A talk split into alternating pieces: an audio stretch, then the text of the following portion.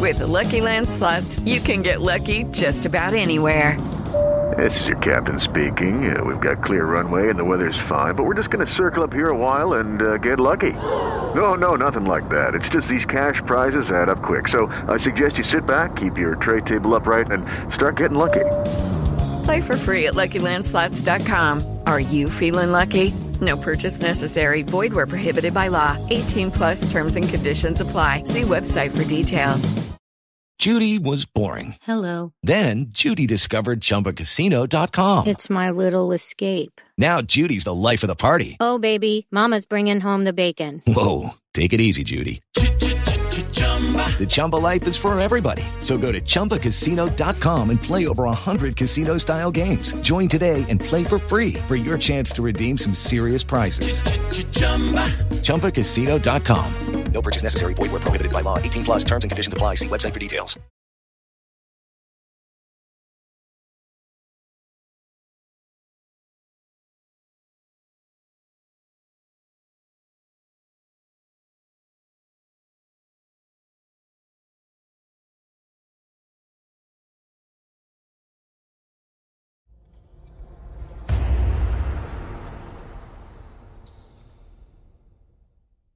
Who do you look at around the league as you're studying and say, we're going to have to run through them? Celtics.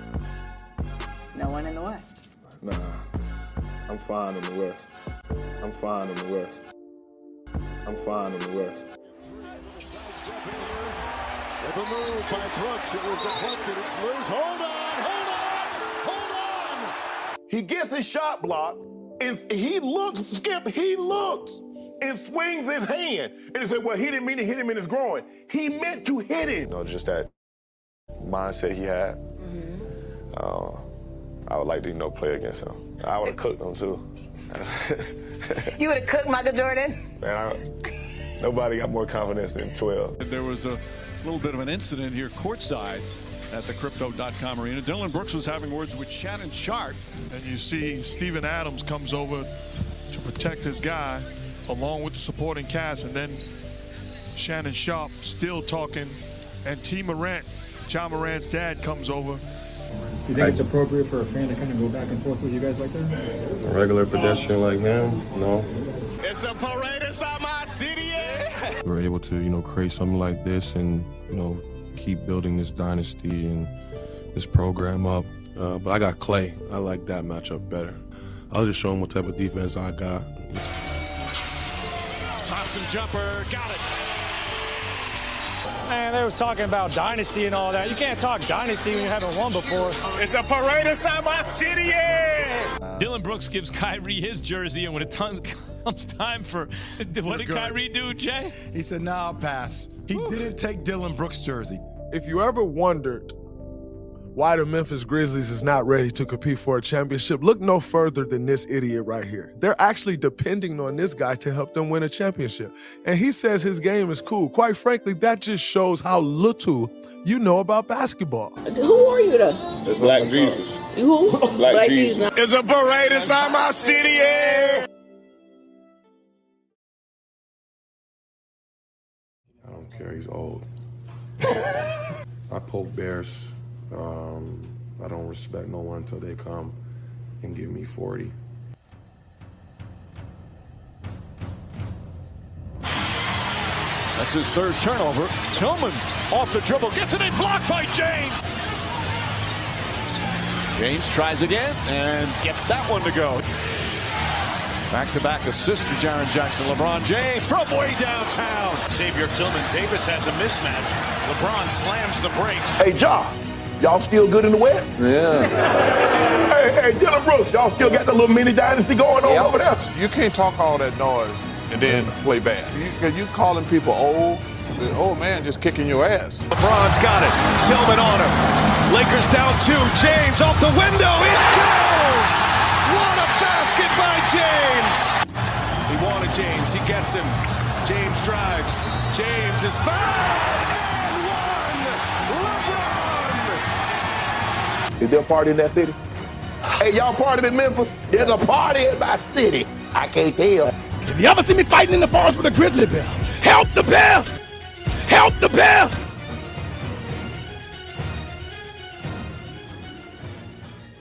The Los Angeles Lakers will advance by virtue of a one twenty-five eighty-five win.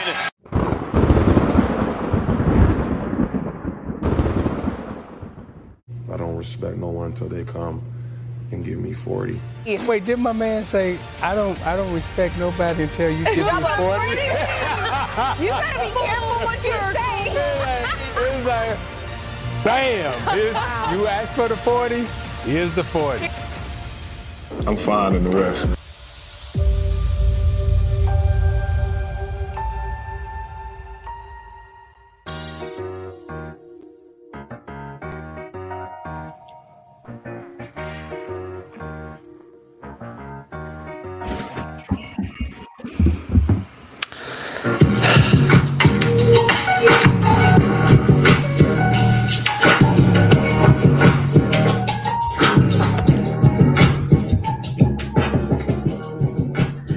What's up? How's everybody doing on this fine Monday evening? Welcome to Carving It Up Live right here on Twitter, as well as the Grid YouTube channel and the Carving It Up Live YouTube channel. I'm Bryson Carver, as always, and I just got one thing to say. It's the parade inside my city, yeah! Because the Memphis Grizzlies season is a wrap by virtue of a forty. You heard that right. forty point loss to the Los Angeles Lakers in game six. And I know a lot of my friends, I live in Tennessee. I know a lot of my friends in, in Memphis are down in the dumps right now. So to my friends in Memphis, Tennessee, this one is especially for you.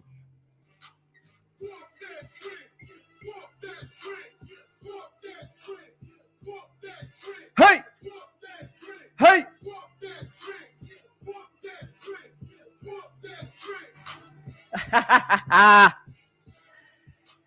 Oh, man. You know, Dillon Brooks was talking about poking bears and dynasties and Ja Morant calling himself Black Jesus, which by itself is blasphemy. And on the other hand, it's just flat out stupid.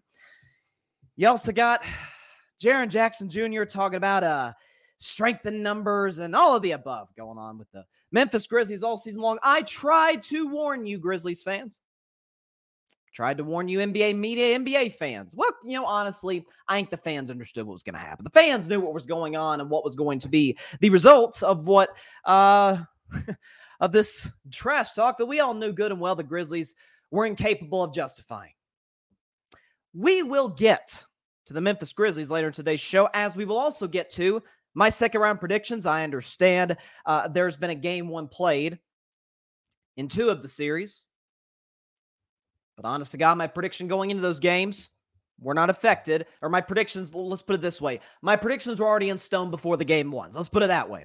Uh, also get to the N F L draft. Um, why I think the Tennessee Titans made a massive mistake passing uh, passing over Hendon Hooker in favor of Will Levis. I'll get to that later in the show, uh, as well as among other uh, things uh, in the world of sports, and particularly in the N B A playoffs. I got a couple comments here before we get started from my man Patrick Brown. He says, nice. Way to start the show by humiliating the baby Bears. He said, I love it. I appreciate you, Patrick. I know Patrick and, and all Laker fans out there were, were, were very excited, you know, to see uh, the, the Lakers do what they did to the Grizzlies. The only downside for me, as somebody who's been on this, uh, this Grizzlies uh, overrated train for a while now, is the fact that we couldn't end their season. I'm a little jealous, I'm not going to lie, of the Lakers, who will be facing my Golden State Warriors in the second round. And the reason for that, ladies and gentlemen, is because of the best basketball player on the face of God's green earth. Say with me. Wardell Stephen Curry the second. Just want to sit back and bask in the greatness that we witnessed yesterday afternoon. Be it in the early afternoon if you're on the West Coast and late if you're on the East Coast. But Steph Curry in a game seven, season on the line, many argued the dynasty on the line, which I feel is a little premature. Feels like people, a lot of people have been trying to force the end of the dynasty, and it just, it just doesn't work that way. But Steph Curry uh, did something quite unprecedented. He dropped fifty-eight and six on twenty of thirty-eight shooting from the field, seven for eighteen from three-point range. Ladies and gentlemen, up until yesterday, no player in the history of the National Basketball Association could say that they scored fifty in a game seven. That is until Stephen Curry himself. What makes it sweet, and I'll get to the Kings aspect of this in just a second, but Steph Curry, according to multiple reports, including according to Draymond Green himself, who talked in his podcast late last night, The Draymond Green Show, which just won a Peabody Award, I'm pretty sure, for the best sports podcast. Congratulations, Draymond. Well-deserved. But they talked about how after the Game six loss, obviously I didn't get a chance to react to Game six because it was on a Friday, but after the Warriors lost Game six to the Sacramento Kings at home, when everybody, including myself, were thinking, oh, Golden State's closing this out. They're not losing a home game with an opportunity uh, to advance to the second round. Not only did they lose, they got mollywopped. De'Aaron Fox did a number on him. Malik Monk did a number on them in particular. Trey Lyles off the bench played excellent. All the Kings role players did. And according to The Athletic, this article in The Athletic, which was, if you haven't read it yet, please do. It talked about how Steph couldn't sleep that night. And he woke up to a four a.m. text from Draymond Green talking about how, you know, I just, I'm just sick to my stomach. I can't believe we just let that opportunity slip. And Steph said, let me speak to the team after the film session. And Steph, paraphrasing here, said, if you don't believe we can go win game seven in Sacramento, then don't get on the bus. If you do, then I see that as a as a uh, sign, of, a signature of approval, essentially saying, you believe that we can go win game seven. And Steph said it in, in again, not verbatim here, get on my back. To the Sacramento Kings for a brief moment, they had a fantastic season. I greatly underestimated those guys coming into this postseason. As a matter of fact, those that have watched the show for any length of time over the last four, five, six weeks or so, I was praying my Golden State Warriors, given the situation they were in in terms of their record, would get the sixth seed so that they could avoid the play-in tournament, but also avoid a potential matchup with the Phoenix Suns and instead get the Sacramento Kings. I am here to tell you today Sacramento would beat Phoenix in the best of seven series. They would. Mike Brown, as I said, from All-Star break on, no doubt Coach of the Year. And as a matter of fact, the media essentially sent that message by awarding him the first ever unanimous Coach of the Year in the history of the N B A. De'Aaron Fox won the very first ever Clutch Player of the Year award, and there's no player in the N B A this year that deserved it more than that young man. He was spectacular this season, and he was even better in the postseason, averaging around thirty points a game, hitting big shot after big shot. Every time that man had the ball in his hands in any of the seven games, the fourth quarter, I tensed up, I got nervous. And as a Warriors fan, as a guy who's seen my team win four championships, not a whole lot of guys do that to me. And I don't want to speak for all of Dub Nation, but I'm sure a lot of you Warriors fans watching or listening could say the same. Malik Monk had an excellent series. I mentioned Trey Lyles in game six. The the the Davis, what was it? Terrence, uh, Terrence Davis, I think is his name. I think is his name. Last night had a big game seven. Everybody stepped up, minus Domantas Sabonis, who got shut down by Draymond Green and Kevon Looney, but that's neither here nor there. Sacramento's coming. They've got a great home, uh, home fan base, arguably the loudest arena in the N B A. I think Light the Beam is a little bit corny, but it's a fantastic fan base, a beautiful arena, by the way. They have as bright a future as there is in the N B A, and they have nothing to hang their heads over.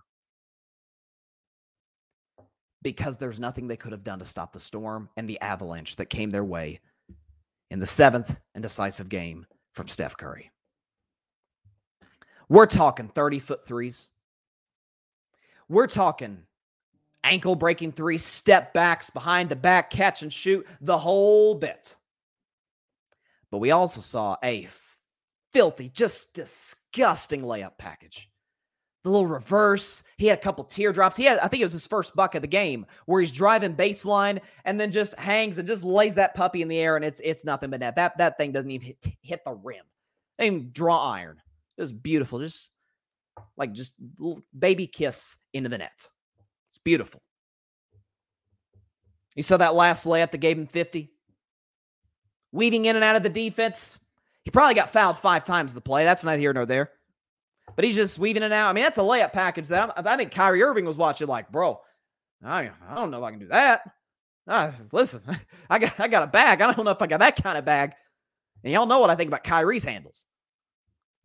He was simply spectacular. As a matter of fact, here's a stat that I saw today that shows you how great Steph Curry was. We think about him in the terms of the greatest shooter ever. And I mean, that that got decided to me with the, the shot behind me. I had that mural of, of, of Steph with the walk-off shot against O K C. I think that cemented him as the greatest shooter ever seven years ago. So we already knew that. We don't give him enough credit for how good of a scorer he is. Mid-range, obviously, we know about the three. Uh, you know, off the dribble, catch and shoot, getting to the basket, knocking down his free throws, which he missed some of his free throws yesterday, which is a bit concerning. Uh, but he's Steph Curry. He'll, he'll, he'll get back on track. But how about this stat, okay? Last night, Steph Curry became the first player in N B A history to record twenty or more points from three and twenty or more points in the paint in the same game. That's what he does. And that is why you're seeing a lot of folks talk about today, referring to him as the best player in the world. Well, welcome to the ship, because I've been saying that since uh, June of last year. I love Giannis. He's a much better defender than Steph Curry. He's more of a force in the paint than Steph Curry. He doesn't have a jump shot to speak of. He can't handle the ball like Steph. He can't pass like Steph. He doesn't make offense easier for his teammates like Steph. I love K D, but uh, Steph won without him when he left. Joel Embiid, could you please get to a conference finals? Could you stay healthy, for crying out loud, in the postseason? Kawhi, stop it. He's never available. Jokic, stop. He's never been to a finals, for crying out loud. Luka Doncic just missed the playoffs. Any and every name, even LeBron James, who Golden State's about to face the second round, while still great, is not the LeBron James of old. I'm glad it seems like the media is finally now catching on to what I've been saying for ten months. Steph Curry is, by a significant margin, the best basketball player on planet Earth. The first fifty-point game seven in N B A history. And he's here's an even better stat. Because remember, the, the record belonged to Kevin Durant from two years ago. Remember that forty-eight-point game against Milwaukee? It was just a masterpiece. He, remember, he hit that shot that we thought live won the game, but when we saw his foot was on the line, and Milwaukee ended up winning that game seven two years ago? How about this? This makes the, the fifty-point game even better. Steph is the last player to score, only the second player to score forty-five or more in a game seven in a win in the last sixty years. Six decades, Steph is only the second player to score forty-five or more in a game seven in a winning effort. And that brings me to my next point. I'll get into the Warriors later on and throughout the weeks to come. I didn't think this was possible after this series was over, or at least coming into the series, rather. You guys know, after Steph won the finals last year, I said going in that finals, I said he's not top ten for only one reason. He has all the resume of a top ten player, right? The three championships, the two M V Ps, one be unanimous. He's the greatest shooter ever. I mean, heck, he's got even got an all-star M V P, which is a nice little cherry on top. But he didn't have that finals M V P. And that's kind of like went, kind of the entry-level thing to get into the club, the club of top ten players all time. Steph didn't have it. He got it. And because his resume was so great, that was the one thing keeping away. And once he got it, boom, he bolted into the top seven for me. I didn't think it was possible for him to move up until the N B A Finals, if he were to win this year's finals. I was wrong. I'm hearing a lot of discussion. I heard Colin Cowherd say it today. I heard Stephen A. Smith alluded to it yesterday on, uh, on N B A Countdown and on his podcast that Steph has passed Magic, or should be in discussion to pass Magic, as the greatest point guard ever. I am I'm probably the biggest Steph Curry fan on planet Earth. I do not think he's passed Magic Johnson quite yet. But he has passed Tim Duncan. Steph is now the sixth greatest player in the history of the game. In a game in which Klay Thompson, aside from a few shots in the third, gave you almost nothing offensively, in which Draymond Green was decent, but not Draymond Green. Not like no, nowhere near the game five performance he had against Sacramento, although he was good defensively. In a game we went to Andrew Wiggins, can't buy a free throw. Jordan Poole is Jordan Poole again. More on him later. Doesn't get a whole lot of production from guys like DiVincenzo. Now he got all kinds of help from Kevon Looney. How about eleven points and twenty plus rebounds? Kevon was amazing. In a game in which Steph's second leading scorer scored seventeen points, he dropped fifty. And he did it efficiently. It's one thing to score fifty. It's another to do it on over fifty percent shooting. That's hard. In a series in which few thought the Warriors could win, even fewer thought the Warriors could win after they fell down oh two to Sacramento. And I told y'all a week and a half ago, I said, just hang on. These are the champions we're talking about. This is the greatest dynasty since the Jordan Bulls. They're going to respond. And what do they do? Blowout in game three, skin of their teeth win in game four, great closeout win in five. They were awful in six. No excuse for that. And Mister Curry led the way in game seven. And now the basketball gods have granted all of us a just a real treat.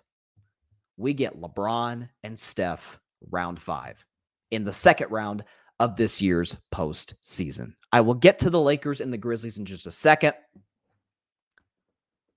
We cannot understate how great Steph Curry was, not just throughout the series, but last night. And he kind of tends to have these big performances.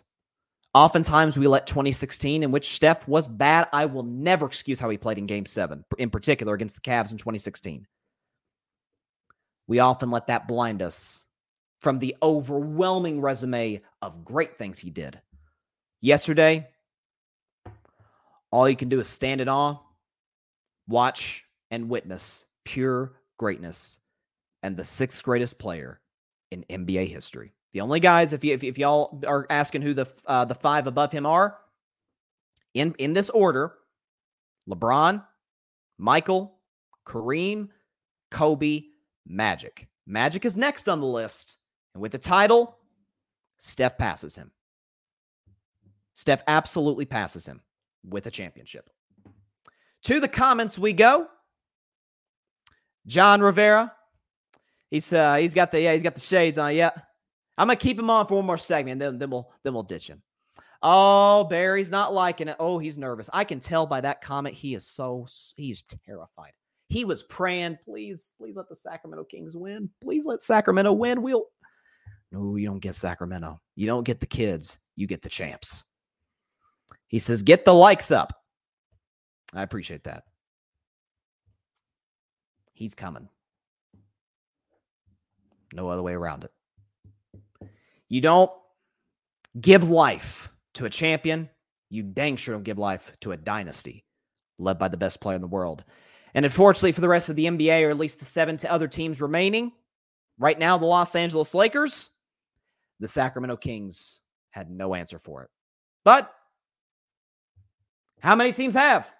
When you think about it, it's what he does. Can't say I'm all that surprised because, you know, this is the sixth greatest player of all time we're talking about here. So we're going to move on, though. I'm telling you, today's one of those shows, folks. This is just, this is, a, again, I, I believe in one God, and that is Jesus Christ. You believe as you choose. But I'm starting to wonder if there are basketball gods. I'm starting, I'm starting to, might be a little something to that. Because this is one of them shows I'm like, You you all are really blessing me right now. You gave me a Steph Curry fifty-point game in a game seven to lead my show off with, and you give me the Memphis Grizzlies losing a closeout game by forty after Dillon Brooks said, I don't respect you unless you give me forty. Just kindness. Pure kindness from the basketball gods. So let's move to game six between Memphis and the L A Lakers. So, um... Lakers won, as you all heard, I'm sure, by final score of one twenty-five to eighty-five. And they move on to the second round to take on my Warriors. Again, my second round predictions at the end of today's show. Where do I start on this? So I picked the Lakers to win this series in seven games. because I felt like what was going to be the consistency level from A D. I actually gave him a new nickname on the show after the Lakers lost game two. I called him Coin Flip Davis, and I'm still sticking with that. Because if it lands on heads, man, you are, you're in good shape if you're L A. If it lands on tails, you're probably going to lose. And every game in which he landed on tails, which I'd say was probably two games, games two and four, the Lakers went one-on-one in those games. And in game four, it took a LeBron layup to tie the game to send it to overtime. And, of course, he did what he always does, and that's close the deal in overtime. What I loved about this series is not necessarily that you're talking about a team that just won the championship two and a half years ago. People try to diminish it because it was the bubble, but the reality is everybody was in the bubble. Somebody had to win the championship. So we're going to diminish everybody? I rest my case. But a team that won the championship two and a half years ago, taking on a team that is in the last eight years advanced past the first round once. But he asked them, you, you know, according to Dillon Brooks, they're a dynasty. I don't, I don't know what his, the basis of that claim is, but hey, you ask him. Is the fact that Dillon Brooks, in his own words, tried to poke the bear. Desmond Bane, after game five, guaranteed a game seven. He didn't just say, I feel confident we're going to win, like give the cliche answer. No, he said, There's, we're, we're coming back for game seven. Some big, big words to talk about the king, the brow, the supporting cast led by Austin Reeves, Rui Hachimura, and in game six, D'Angelo Russell, who was amazing. Some big words. What I loved, and I said this last week when Dillon Brooks was trying to quote-unquote poke the bear, is the fact that LeBron didn't blink. And I knew he wouldn't. LeBron has seen agitators throughout his career. I'd say chief among them would be Lance Stevenson.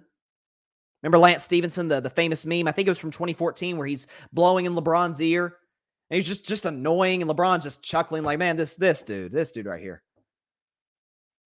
LeBron James has stared some of the greatest players of all time in the eye. The late, great Kobe Bryant, Tim Duncan, Steph Curry, Kevin Durant. He's seen some of the greatest teams of all time. The Spurs, the Warriors, the Thunder. You think. You think Dillon Brooks and the Memphis Grizzlies. You think Ja Morant. It's a parade in Summer City, yeah.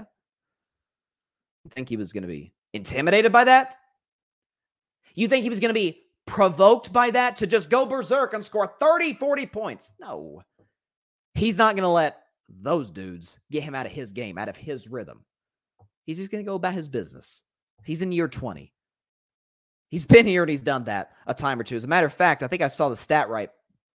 He alone has played more playoff games than the Memphis Grizzlies have as a franchise. Wasn't anybody over there was going to get in his head. And it was, it was a very balanced series from LeBron. You get your twenty-five, you get your seven, eight assists, getting teammates involved. Now, he had a bad game five, but I think not. This isn't to abstain blame from LeBron because he played bad in game five, but I think a lot of that had, had to uh, do with the fact that he just came off of, of twenty points and twenty rebounds in game four, including the tying layup and the dagger and one with thirty seconds left.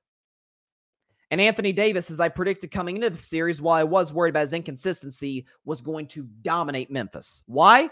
Memphis has no size. Steven Adams gone. Brandon Clark gone. Now, they had Xavier Tillman, but come on, that's that's not going to be enough against the likes of Anthony Davis. And when Tillman's out of the game, then what are you going to do? You're going to put Desmond Bane or Jaren Jackson on him? No. No match for Anthony Davis, who played every bit like a top ten player in the N B A. Do I think he is? No, because he doesn't give us that on a consistent basis. And Golden State, with their size, with Kevon Looney, is going to be a whole different challenge. We'll get to that later on the show. But this, in no other words, was a team, and this is the the ironic part about it, a team that talked a lot of mess, a lot of nonsense to try and get in their opposition's head. And the reality is, they actually got in their own heads. Dillon Brooks shooting sub thirty, so I'm sorry, sub thirty-five percent in the series and sub twenty-something percent from three. Ugh. Ja Morant having some clunkers. How about Ja Morant in game six? Mister It's a Parade in Sama City went three for sixteen from the field, had ten points. Xavier Tillman had two. Jaren Jackson Junior, three for twelve from the field and one for six from three with fourteen. Desmond Bane, who had a big-time game five, was talking about, we going to be back for game seven now. Yeah, he went five for sixteen and scored fifteen points. Outside of Aldama in, in, in garbage time, they got no production from their bench. And Darvin Ham completely, completely, and I never thought I'd be saying this, overwhelmed Taylor Jenkins with his adjustments. On the other hand, LeBron was LeBron. You know, a typical LeBron James game. twenty-two, six, and five. You know, nine for thirteen for the field. Very efficient. D'Angelo Russell was the starter of the night with thirty-one. Anthony Davis was, even the bad offensive games by A D, he was outstanding on the defensive end. What, he averaged three blocks in the series? Uh, John Morant's layup attempts. Bane. Uh, Tyus Jones. Not a very good idea to go into the in, into the trees, and certainly with that guy who, to me, should have been the twenty eighteen Defensive Player of the Year over freaking Rudy Gobert. This was bound to happen. When you poke the bear, don't be crying and complaining when the bear wakes up. And the bear was not LeBron James, because he's not going to be fooled by all that mess. The bear was the Lakers, though. A team talked trash, and ultimately, was all said and done, got in their own heads because they got to back up what they're saying, and they're not good enough to back up what they're saying. As you saw in the little tribute video to this year's Memphis Grizzlies season, it was uh, a lot of talking going on. We're talking dynasty, and we're talking about, Uh, you know, I'm going to lock up Klay, and then he got Klay with one of the, probably Klay got the greatest technical foul of the N B A season. Hits a shot over Dillon Brooks and just stands over him and is just sliding as Brooks is just, it's like a, almost looks like a cartoon where Brooks is just sliding back to half court backwards and Klay's just staring at him and side to side. It was a beautiful moment. It really was. Goodbye, Memphis Grizzlies. We will not miss you. And uh, here's the next season. And here is to another first-round exit. Peace out. We've got comments here. Let's see. Uh, hold on, we got comments.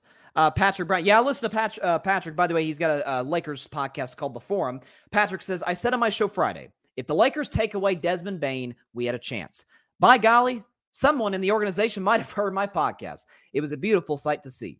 You know, listen, they they blitzed Desmond Bane a lot, making sure he didn't get open looks. Uh, you know, great, yeah, great comment here by Patrick. As the biblical reference goes, you reap what you sow. And I'll give you another biblical reference, Patrick, and, and audience. It's one of the most well-known. Pride goeth before a fall. Mm. Boy, was it a fall.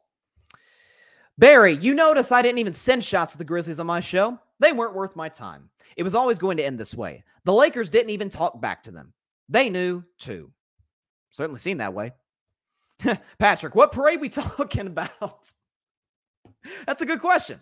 The circus came and went like day and night. They need to undergo serious rebuilding. I'm sorry, retooling. Sorry, I could barely see through these shades. And, uh, and rid the shenanigans. Coach Taylor Jenkins needs to check this team in the offseason. And he says, LeBron walking off the court before the buzzer sounded was the mic drop. To see my guys trolling Memphis with, whoop that trick, to see them fold with no response was icing on the cake. I, I loved that. I, I loved how LeBron, before the buzzer even sounded, he said, man, I'm out of here. I got to get some post-game trade. I got better things to worry about. I got a, a, a team that's won half, half of the last eight championships to worry about. I ain't going to worry about shaking the hands of these clowns. I ain't messing with them. And his social media posts were just fantastic. Help the bear. The bear does not reside in Memphis. The bear in this instance is a whole pack of bears. Is that, a, is that what a group of bears called? A pack of bears? I don't know. Somebody who's an expert on that kind of stuff maybe needs to check me in the comments. I don't know. Bottom line is those are the Los Angeles Lakers. This second round, again, I'll be predicting at the end of the show, is one of the more difficult ones to predict. It's one of the more fascinating, although we did get some breaking news almost immediately before the show started today that not, not all that surprising that uh, Joel Embiid is uh, is going to be out for tonight, out for tonight's game one against the um, against the Boston Celtics. I guess I can take my shades off, right? Yeah, I'll take them off. You can see my eyes now. There you go. But uh, no, Joel Embiid's out for game one against the uh, against the Boston Celtics. Again, when I did my playoff weaknesses coming into the postseason, and I got to Philadelphia, I said it's three people in three different instances. Embiid's health, Harden's mentality, and Doc's history. Well, check one off the box. Embiid is once again hurt in the second round. And I hate it for him. He's, to me, unquestionably one of the top five players in the game. And in the coming days, I mean, it's probably going to be, because usually they announce the M V P this time of year. In the next three, four days, Embiid's probably going to be announced as the M V P, and in my opinion, deservedly so. And he's not available. That's that's what's been the case. twenty nineteen, he was sick. twenty twenty-one, he had a, uh, I think I think it was an injury, was some kind of injury. I can't remember what it was, but I remember he missed the end of the Washington series in the first round and was not himself in the Atlanta series, which they went on to lose in game seven. And then last year, he dealt with, I think it was a thumb injury, and then just, this was just bad luck. He got elbowed bad by a Toronto Raptors player. I can't remember who it was, in the first round, in the face, and like had multiple broken bones. I mean, it was just terrible. He missed the first two games of that series. From what I've read from different medical experts who talked about this particular injury, best case scenario, they need to hope for him in game three. So if you're Philadelphia, sort of getting off topic here, but I'll get, again, I'll get to the Sixers Celtics predictions later.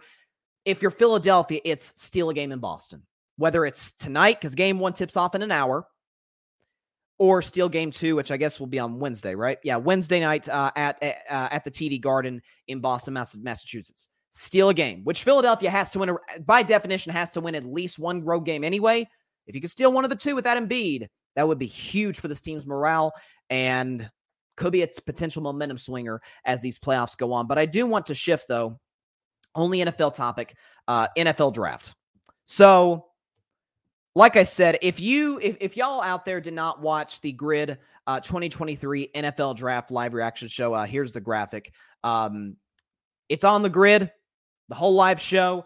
Uh, we've we've got some contests, some YouTube shorts from some of our reactions, some of the picks. I think uh, I think it was the B. Uh, yeah, the Bijan Robinson video's on there. Uh, Alfred, who was awesome during the draft. Uh, shout out to Alfred. Uh, Alfred's reaction to the Jets' confusing pick of Will McDonald. Uh, Barry, Ryan, and Mike's are are, are three Cowboys fans. Uh, their reaction to Mozzie Smith getting drafted by the Cowboys. Uh, it was it was definitely fun. And, and like I said, if you guys did not get a chance to catch it live, that's okay. It is on the Grid, our entire first round uh, reaction. And uh, if you want more than that, uh, the Cowboys campaign guys did every single every single round. So they did Thursday, Friday, Saturday. I was actually on on Saturday. Had a great time with the guys. Uh, they do a phenomenal job, as always, covering the draft, and in particular, uh, their Dallas Cowboys. So check out their stuff. But I was watching the second round of the draft as I was watching Warriors Kings game six. And... And pretty early on, pretty, pretty, yeah, thirty-third pick in the in the draft, second pick in the first round, the Tennessee Titans decided to trade up and take a guy who they hope will be their future. They hope will be their franchise quarterback in Will Levis out of the University of Kentucky. Now, Will Levis, as we all know, was the story of the first round. Certainly has talent. That's there's no question about that. There's I mean, there's a reason that many uh, scouts had him going as high as fourth to the Indianapolis Colts. I thought he was going for it. They decided to go with Anthony Richardson. And Will Levis completely falls out of the first the first round. And you saw there's been all these memes about him sitting in the green room and all all, all, all the all the stuff going on in terms of him still being there. And there was a story about how he said he's not going to the draft unless he knows that he is going to be a top pick. And he went, and he was not a top pick. That's pretty obvious. But Tennessee decided to select him. Now, here's what I will say about Will Levis. He's got a cannon for an arm. He's got a beautiful release. Like, his throwing motion, his mechanics are great. Like, there's no worries about that whatsoever. Big arm, mechanics are good. Uh, pretty big, strong athlete. Uh, here's my problem is he's got to tell you, at least he feels the need to, that he is a big, strong, strapping athlete. With the bathroom picks and whatnot, as a matter of fact, reports came out of Indianapolis after they selected Anthony Richardson that they liked Levis tangibly. Okay, round two. Name something that's not boring. A laundry? Ooh, a book club. Computer solitaire, huh? Ah, oh, sorry. We were looking for Chumba Casino. That's right. Chumba Casino dot com has over one hundred casino-style games. Join today and play for free for your chance to redeem some serious prizes. Chumba Casino dot com. No purchase necessary. Void where prohibited by law. eighteen plus terms and conditions apply. See website for details. But they were blown away by Richardson intangibly, and essentially saying Richardson is not, is a raw prospect. He's not where he needs to be as co- compared to where Will Levis is. But we feel like he'll be more receptive to coaching.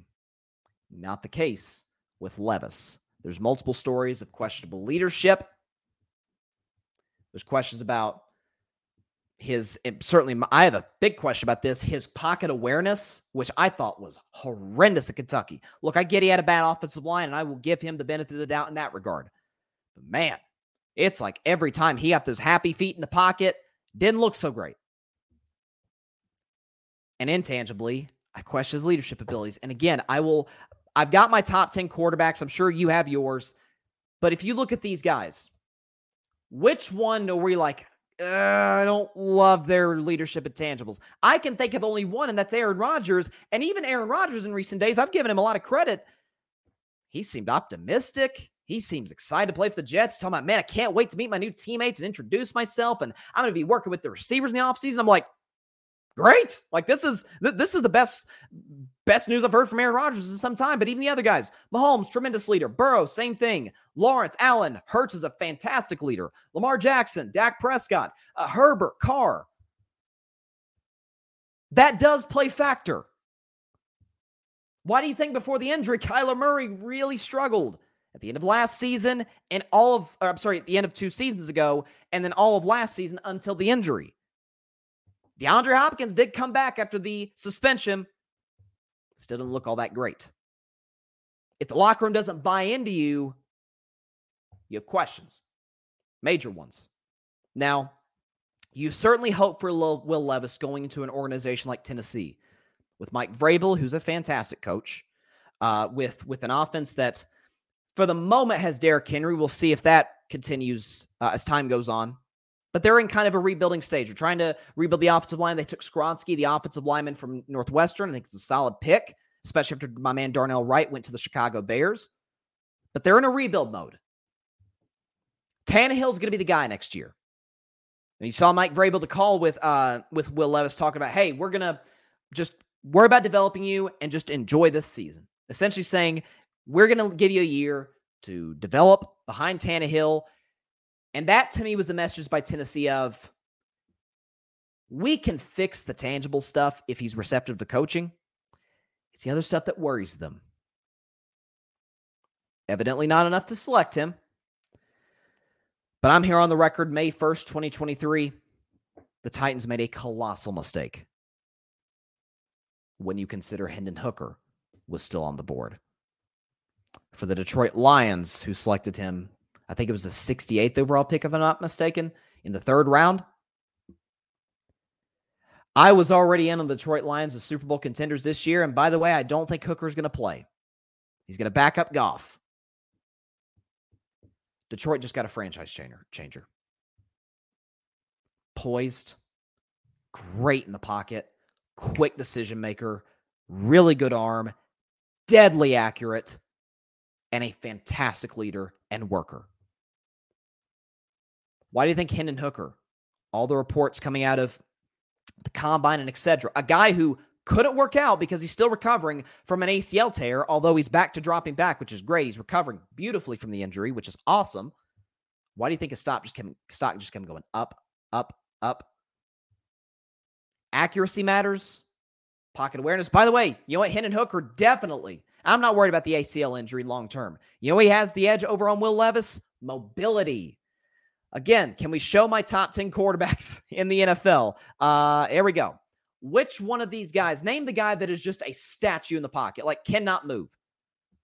Aaron Rodgers, again, not a guy you necessarily worried about running. The same thing can be said about Derek Carr. But they're mobile. They're good in the pocket. Mahomes can run. Burrow can run. Lawrence can run. Allen definitely can run. I think he runs too much. Same with Jalen Hurts and Lamar Jackson. Dak runs occasionally. Herbert can run. It brings a whole new dimension to the game in today's N F L, in today's era where the quarterback is more important than it's ever been. Mobility matters, and Hooker has the clear advantage over Levis in that regard. He has the edge in accuracy, in decision-making. I mean, I heard a lot of people talking about Tennessee's offense, Josh Heupel's offense. It's like a one-read offense. Not necessarily. If you watch the film, you got to make quick split-second decisions if you're going to the, to the guy with the ball. And with an organization, Detroit, it's got a run game because they drafted uh, my man Jahmyr Gibbs, who I, I think is going to be so good in the N F L. I love that kid uh, out of Alabama. Has Alvin Kamara written all over him. An offensive line, which is top tier. An offensive coordinator, Ben Johnson, who's done a spectacular job. You've got a plethora of wide receivers. The defense, which was the weakness for the Detroit last year, they have more than addressed it in the offseason, particularly in the secondary, by adding Cam Sutton, Emmanuel Mosley, two Tennessee guys, by the way, and C J Gardner-Johnson, who was huge for the Philadelphia Eagles defense last year. They have addressed every single need to their roster. Now, Goff is going to be the guy this year. But in twenty twenty-four, it's Hooker time. That sounds terrible coming out of my mouth. It's Hendon Hooker time. Yeah, pause. But the bottom line to this, Tennessee screwed up. And I feel like if you see the guys in that draft room, you see the little uneasiness in Mike Vrabel and everybody else, I think they know they screwed up. It's Hendon Hooker in time in Detroit. And uh, Tennessee, you had a guy. You had your franchise quarterback less than two hundred miles away. And you passed. It's been a lot of non-first-round quarterbacks who have crushed in the N F L. Hendon Hooker will be the next. I think there's going to be two quarterbacks in this draft. They're going to ace it. One, it's kind of going to be in between, and we'll see. And then two, that'll be busts. Levis is going to be a bust. And as much as I genuinely like the kid, I think Richardson is going to be a bust. Bryce, I think, is going to be the in-between because I worry so much about his size. His playmaking ability is incredible. His, it, he's got everything. If he were just three, four inches taller and twenty, thirty pounds, you know, heavier. But man, small quarterbacks are really struggling to stay healthy these days or be productive. Russell Wilson, Kyler Murray, Baker Mayfield. Like they're, they're struggling right now. And, man, I, I wish the best for Bryce, but today's N F L, I, I'm a little bit concerned. And the two th- guys I think are going to ace it are C J. Stroud and Hendon Hooker. You heard it here first. Anytime there's five major quarterbacks, usually two pan out, one's kind of in between, and then two are busts. That's usually how it works. So it's going to be interesting to see how it plays out uh, in the coming days and years for these franchises. Got a few comments here. Patrick, we'll have to see, uh, say, Barry's meltdown to use for next year's draft. That was epic. That'll go down as the greatest moments, uh, one of the greatest moments in our uh, live N F L draft reaction show. Yeah, listen, dog, he was livid. He was, and I don't blame him. You need to take a wide receiver. Heck, there's a lot of amazing tight ends on the board. And you take an interior lineman? Does it fill a need? Yeah, it does. Yeah, it does. But the defense was fine last year. Against a great Niners offense, they held them to nineteen. The offense yeah, lost the game because the offense put up twelve. A lot of that fell on Dak Prescott. A lot of it fell. If you watch the film, after a while, Dak's like, screw it. CeeDee Lamb's the only guy I can trust. Noah Brown can't catch the ball. Gallup can't separate. I'm having to force the ball to him. T Y. Hilton's old. Like, can we address it a little bit? Could CeeDee Lamb not have to be a, you know, the only guy in this offense I can trust consistently? But that's... That's Dallas. That's what they do. And Patrick says, Will Levis's turf toe injury raised concerns. His lack of maturity put a dent in the stock. This pick will either be a home run or come back to bite Tennessee in the rear. Hendon Hooker will haunt them. Agreed. Got a comment here. Uh, Eric Van Linton. Whoa, Carr over Danny Dimes? Absolutely Carr over Danny Dimes. And, and look, he had a I'm very hesitant to say Daniel Jones had a great year last year. He threw fifteen touchdowns. I mean, I didn't know fifteen touchdowns could get you forty million dollars a year, but I rest my case. But yeah, Derek, I've listen, I've always been a Derek Carr guy. When you consider what he dealt with in Oakland slash Vegas, I mean, it's like a list this long of stuff crap he had to deal with in that organization. And now he goes to New Orleans where I'm like, eh, I, I don't know if this is really going to work in terms of championship contention, one thing you can't say about the Saints is that they're not a well-run franchise. They've got the quarterback. He's got his stability. Uh, they feel like they feel like they're a team that could get to the playoffs this year, especially in the weak N F C. My man Philip Chenault to the comments. What's up, Philip? He says, hey, man, the Cowboys got Deuce Vaughn. I like him a lot from Kansas State, and we got Luke Schoonmaker from Michigan. I like our draft, honestly. Well, Deuce Vaughn, I think, is a solid pick. Obviously, we all saw it, which was so cool. His his dad, who's a scout in the organization, and the call, it was so awesome. Uh, you know, even Jerry Jones got teary-eyed. It was, it was such a such a cool moment. Um, but I think he's going to be a nice fit. It's kind of like a change of change of pace. Again, Dallas's running backs are a little on the small side, which concerns me just a little bit, which is, I think, partly why uh, why Jerry Jones is considering bringing Zeke back.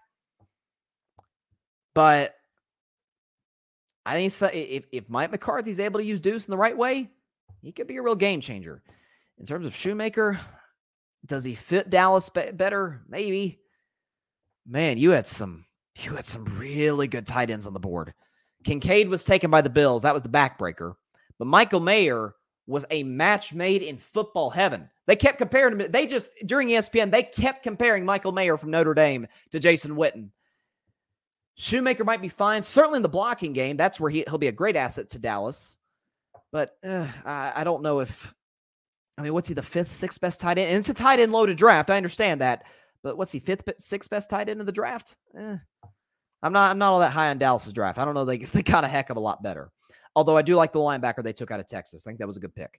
Patrick, our run defense ranked twenty-second. It was a reach, but filled a need.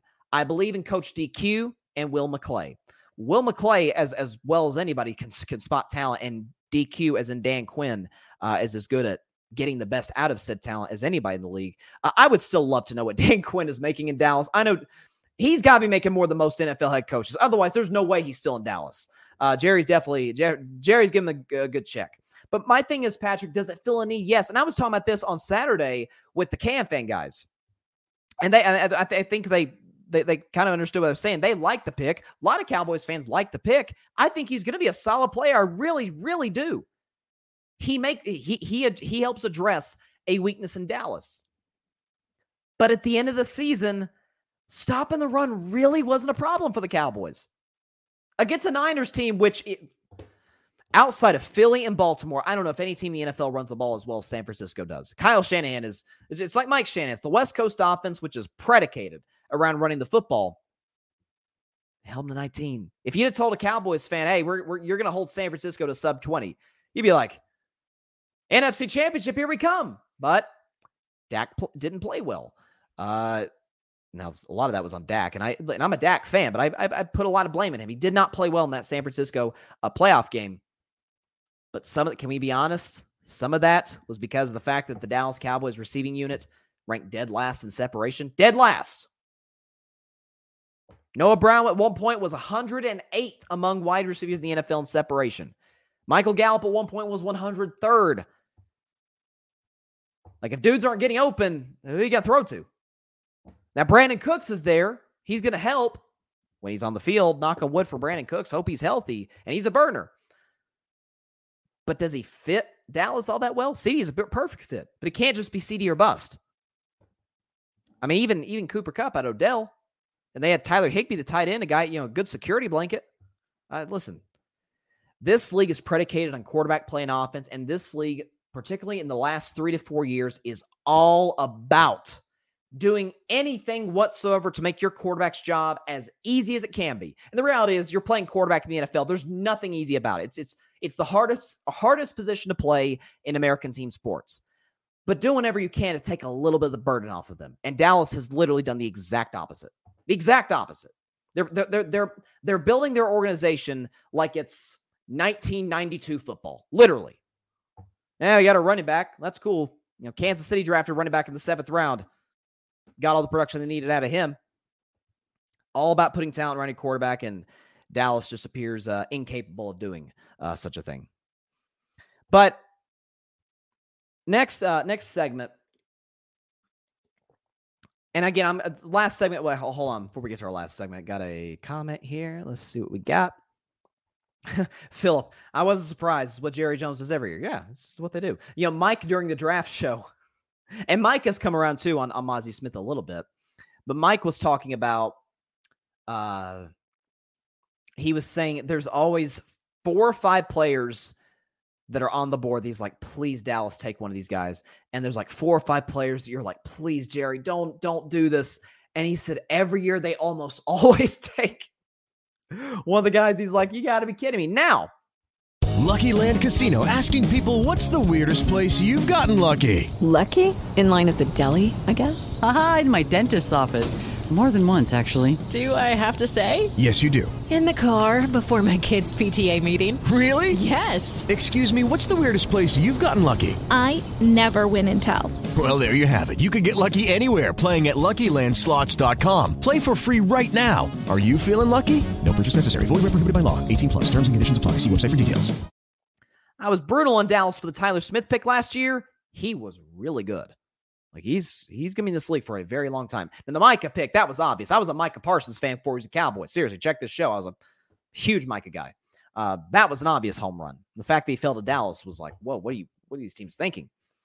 Patrick, I still believe Bryce Young's size will further hurt down the road unless Carolina builds a wall. Only one can only hope they do that in the coming years. C J. Stroud, to me, will be the better quarterback. I agree. And the one thing C J. Stroud has... He's almost, you know what C J Stroud is in terms of his greatest strength? He's a little bit of a, let's say a little bit, a lesser version in terms of accuracy as Joe Burrow. Now you could say, well, it's easy to be accurate when you got, you know, Marvin Harrison Junior or Jackson Smith and Jigba. I understand that, but yes, it, the wide receiver is a dependent position. You can do whatever you can to get wide open, but if the quarterback's not putting the ball where it needs to be, it's not, it not gonna be successful. But I agree. C J. Stroud, I believe. And, and Houston, I thought, had a great draft. Great draft. Not just the Will Anderson, but other picks they made down the road. D'Amico Ryans is already making his making his imprint on, on Houston felt, which is which is awesome. Uh, and as bad as I hate to say it, as a former Cowboys fan, Philadelphia, they aced the draft, folks. They aced the draft. Holy cow. How do you get the best two players in Georgia's defense in the first round? No. How do you get the best three players on Georgia's defense in the draft by getting Kaylee Ringo, who Guido and I both love? I mean, as a Tennessee, speaking as a Tennessee fan, we played Georgia when we were number one in the country. Number one. Jalen Hyatt was the hottest receiver in college football, and Kaylee Ringo put the clamps on him. Hyatt didn't do anything all afternoon in Athens, Georgia, and Ringo had a lot to do with that. So, wow. The team that lost the Super Bowl by a walk-off field goal got significantly better and probably, in my estimation, won the draft. I also think, by the way, too, I think Seattle had a really good draft. I mean, you take Devin Witherspoon, who's the best or second-best corner. I'm I still I'm more of a Christian Gonzalez guy. I think the Patriots got a steal with him.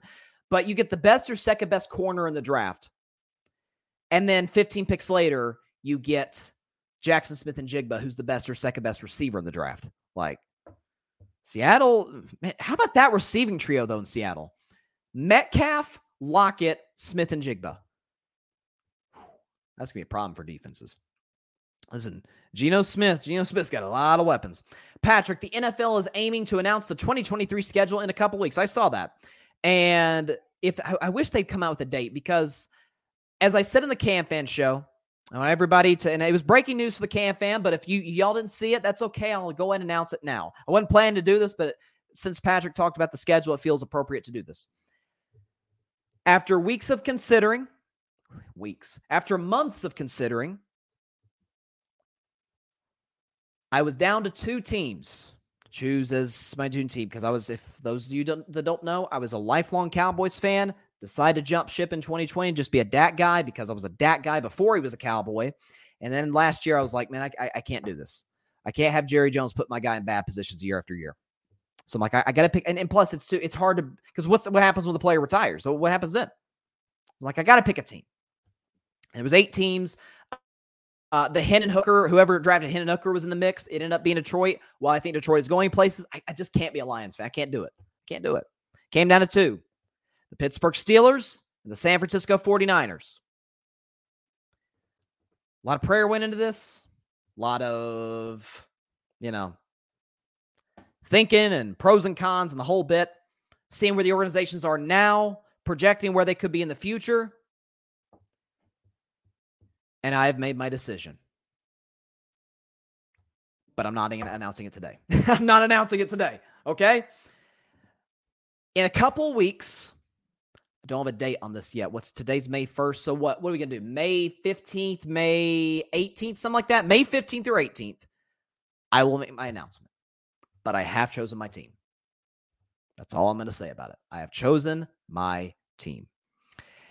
Uh, Eric, what should Giants fans expect from Jalen Hyatt this season? Saw him against Bama and fell in love, but I haven't seen much else. Well, I'll tell you this, uh, Eric. You're going to love him. One thing there's no question brings to the table is speed. He's a little bit lesser version of a Tyreek Hill, but he's a burner. He's got good hands. Uh, his technique on his routes leaves a little bit to be desired. That's in part why he slipped all the way to the third round, but that can be developed. That can be corrected. That's if you got a good wide receivers coach and, and, and guys like that in, in the Meadowlands with the Giants, those will be some good dudes that can really kind of develop him in that way. Uh, but I thought it was a great pick by the Giants. Giants were in desperate, desperate need to help the receiving core. I've said numerous times on this show and on the draft show, of the fourteen playoff teams, to me, the Giants have by far the worst receiving core. I mean, I was critical of Dallas's, but they, they did at least have CeeDee Lamb. The Giants had to take a wide receiver at some point. I'm almost sure they would have taken one the first round if all the four best hadn't gone in order. And the Giants are sitting there like, you got to be kidding me. We don't get any of these guys. You got a good one the third round. So expect a lot of speed. If Danny Dimes is that, expect a lot of fifty-yard bomb touchdowns. Uh, but in short or intermediate routes, he could use some improvement. That's what I will say. But I, I do think it was a fantastic pick by the New York Giants. And I'm sure... Uh, I'm sure Daniel Jones and Jalen Hyatt will have a, a solid connection in New York. And certainly I hope is, is the case because, listen, the two faces, no, the three faces of Tennessee's upset against Alabama were, were Jalen Hyatt, Hendon Hooker, and uh, Chase McGrath. Speaking of Chase McGrath, what, thank you for bringing that up, Eric. Can we just take a moment? Just take a moment real quick. Chase McGrath for the win for the Volunteers. From forty. On the way, a knuckleball. He got it!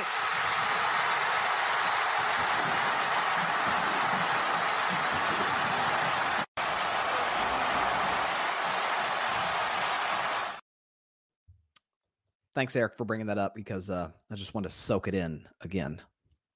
That was such a great night. That, that was, other than my Warriors winning the finals last year, after three years of people declaring the dynasty dead, that was my second greatest sports memory of my life. I was I was not, unfortunately, not in Neyland Stadium, although I can just I can only imagine what it was like in that place. But man, that was just awesome. It was awesome, and what it did too was it brought the Tennessee-Alabama rivalry back because it can't it, it can't be a rivalry if one team just keeps winning. It's like Tennessee-Florida; they didn't like each other. That'll that'll make it a rivalry. A rivalry is if you go back and forth. Like Alabama-Auburn is a rivalry. Like every other year, Auburn is still a game or two. Bama's obviously better year in and year out. But Auburn, I mean, even a couple of years ago, Auburn wasn't that good. And until Bryce Young put together the drive of drives to send it to overtime and then ended up throwing the game-winning two-point conversion in overtime, they shut him and Alabama down and almost ended their season. And Bama won that game, wound up getting to the, champ- uh, the national championship game where uh, the University of Georgia was able to beat them. All of that to say, moving to our next topic and back to the N B A and the N B A playoffs. Again, once again, second round predictions, the segment after this one. But in the Western Conference, we already had a game one played. Obviously, we're all anticipating Warriors-Lakers, which tips off tomorrow night in the Bay Area. But we do, we've already had a game one played, and we actually got a game two tonight in the West between the Phoenix Suns and the Denver Nuggets.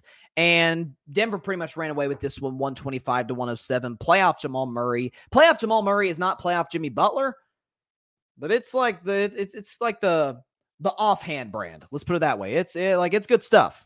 It ain't it, it ain't the good it's not the, the name brand, but it's still good.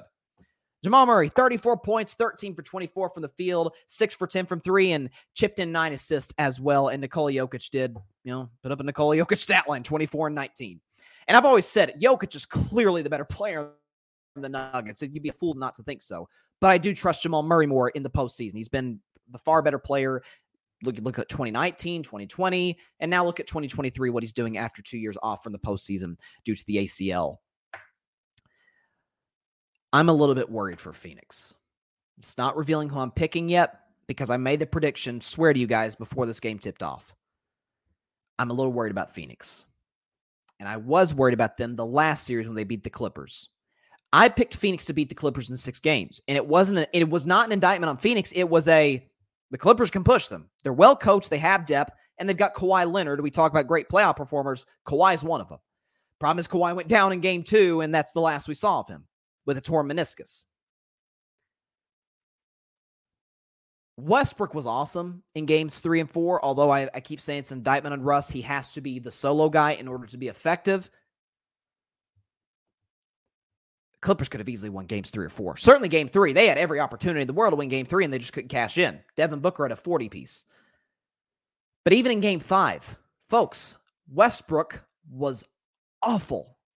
Awful. three for eighteen for the field. And yet, when he hit a layup late in the fourth quarter, the Poppy was tied with two minutes left. Despite Devin Booker playing amazing and Kevin Durant dropping thirty plus and C P three playing relatively well.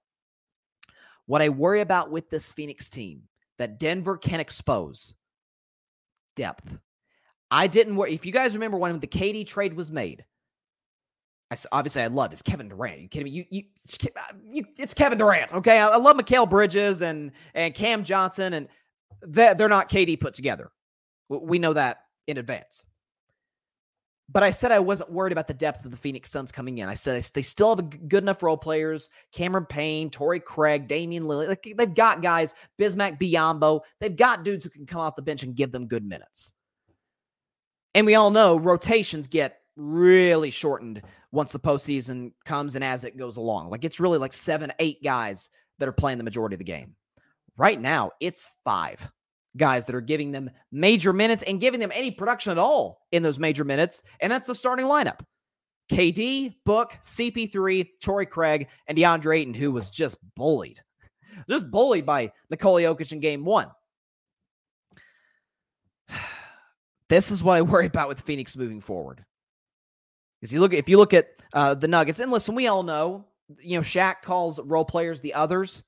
We all know role players or the others, whatever you want to call them, are better at home than on the road. It's it's it's a tale as old as time of the N B A playoffs. But if you look at if you look at Denver's depth, so we know about Jokic and Murray and Michael Porter Junior Uh, as well, chipped in five for nine from the field. But Aaron Gordon gave you twenty-three. Kentavious Caldwell-Pope gave you ten. But I'll tell you, even if Kentavious Caldwell-Pope isn't shooting the ball well, always gives you good defense. He's one of the better guard defenders uh, in the N B A. Jeff Green came out the bench, only gave you five. Jeff Green in the past has had some big-time playoff performances. I remember game seven with Cleveland in twenty eighteen against Boston, game five of twenty twenty-one. Remember, K D had that forty-point masterpiece against Milwaukee? Well, he got like twenty plus from Jeff Green that game. So he's big-time. Bruce Brown was great, seven for eleven for the field, and also gives you great defense. With Lucky Land Slots, you can get lucky just about anywhere. Dearly beloved, we are gathered here today to... Has anyone seen the bride and groom? Sorry, sorry, we're here. We were getting lucky in the limo and we lost track of time. No, Lucky Land Casino, with cash prizes that add up quicker than a guest registry. In that case, I pronounce you lucky. Play for free at Lucky Land Slots dot com. Daily bonuses are waiting. No purchase necessary. Void where prohibited by law. eighteen plus. Terms and conditions apply. See website for details. We got the connection? All right. All right, connection went out for just a second. It's very windy where I'm at. I know there's a, I think it's a hurricane, not here in Tennessee, obviously, but I know, you know, we've been impacted by winds. So connection went out there for just a second. So I, sorry, apologize for that. But what, what I was saying is Denver can really expose Phoenix's lack of depth. The Clippers could. Here's the problem. The Clippers didn't have Nikola Jokic and Jamal Murray. And something else, too, that we always just kind of look over. Playing in Denver's really hard. It's a loud crowd, yes, but there's plenty of those. Because Sacramento's got a loud crowd, crowd. Golden State does. Boston does. Boston, Golden State, and Sacramento do not have that kind of a mile-high altitude. And that's that goes for all sports, particularly football and basketball in the state of Colorado. It's tough to get your lungs ready, to make sure conditioning's right. Like you, if you go in out of shape in Denver, it's going to be a long night for you. Now, I don't worry about that with Phoenix, but it is a factor. So, good win by the Nuggets. Took care of home court in game one. Jamal Murray obviously late had that ridiculous layup. He's dribbling through traffic and then just throws one up off the glass. I think it was over K D and got it to go. He, he's, like I said, he's special in the playoffs. Um, So great, great job. Uh, Garrett Johnson's in the comments. Garrett says, here from outside the cage. Great pickup for the Grid. one hundred percent agree. Outside the Cage, which debuted their first show on the Grid just a couple hours before my show started live on the Grid. So shout out to both of those guys. Great first show. Very, very excited to have them as a part of the network. Like I said, Outside the Cage here on the Grid Network is our new show. And then we've got our guy, uh, Devin, with the uh, At the Bank podcast. He's a big Ravens fan. So he's, you know, he's going to be having his podcast uh, debuting soon. If it hasn't debuted already, um, If it hasn't, it's, it's it's coming soon. So shout out to shout out to Devin uh, without a question. Patrick, I wonder how clownish the sports media feels picking Memphis over L A. They too need to look in the mirror as well. You don't say.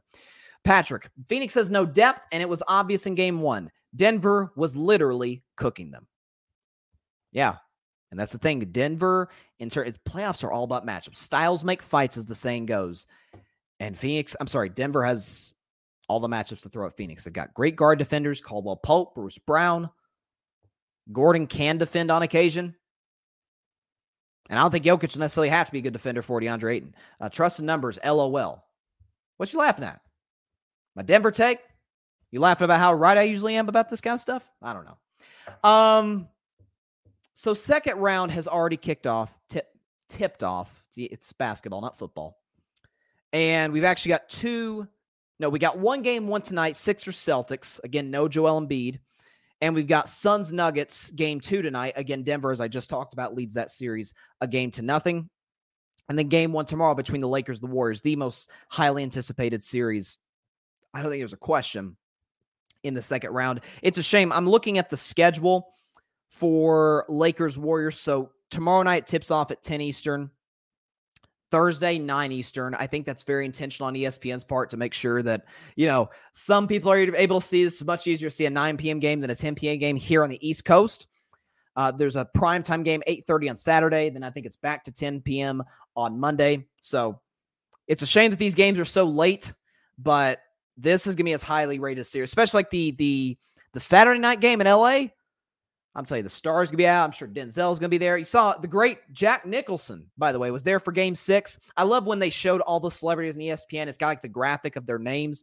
Like, you know, uh, they had Doctor Dre there and they had everybody. And then it just shows Jack Nicholson just says Jack.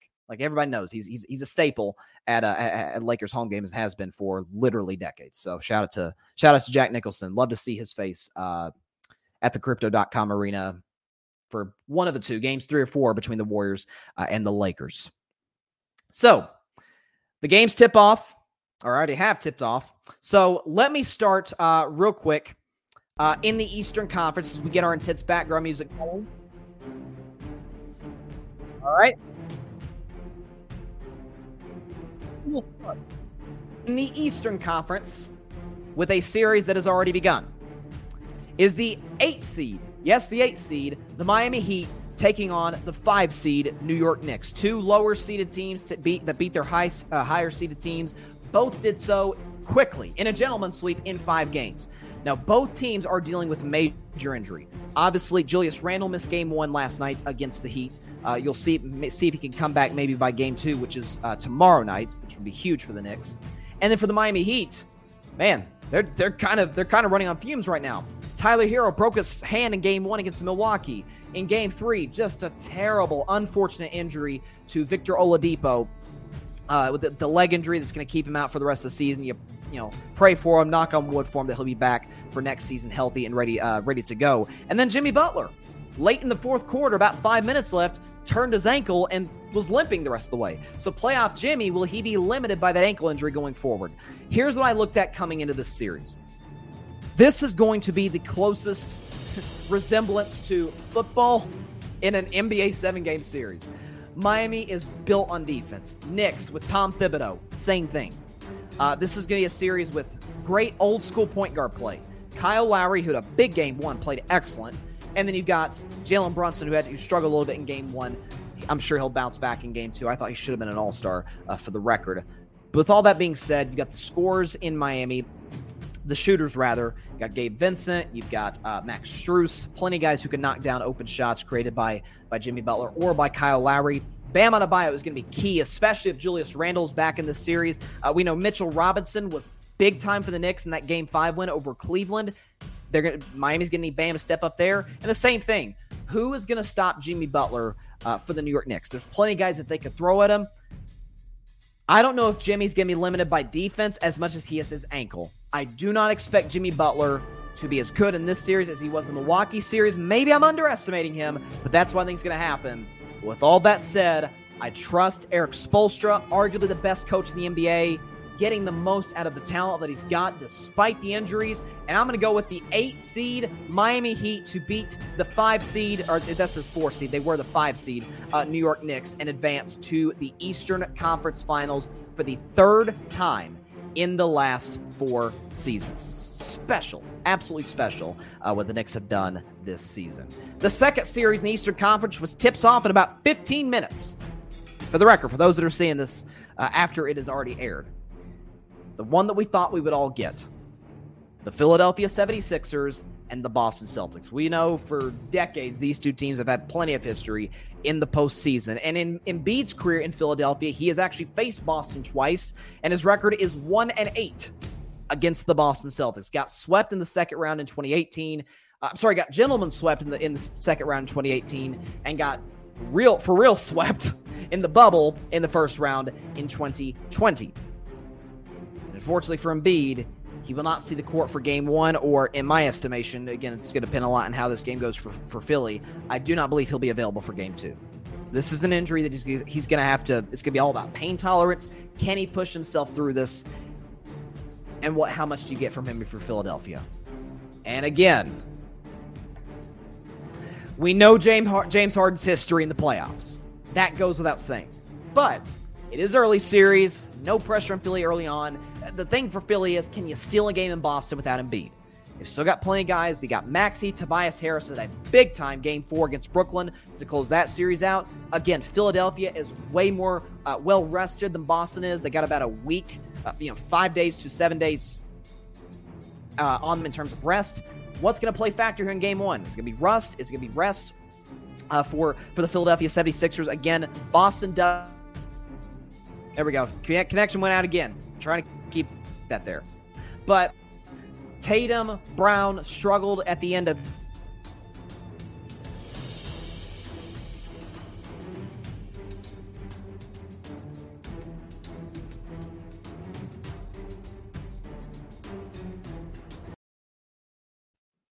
There we go. Got, got me back? Make sure, because I, I don't want the I don't want the Wi-Fi to go haywire once again. Let's see. Get the background music back going. Okay, here we go. Anyways, sorry about the interruptions, folks. Sorry about the Wi-Fi. Point is, Boston had no business having to go play Game six in Atlanta, a game in which not a whole lot of people watched because the N F L draft, that was a dangerous game for them. They could have easily lost had they not hit some big shots down the stretch, to their credit. I thought they were going to sweep Atlanta. The fact that Atlanta took them six is a credit to Trae Young and how well he played in that series, but also is a little bit of indictment on Boston. I do worry about Joe Mazzulla. I think this is the first series in which he is going to be truly tested.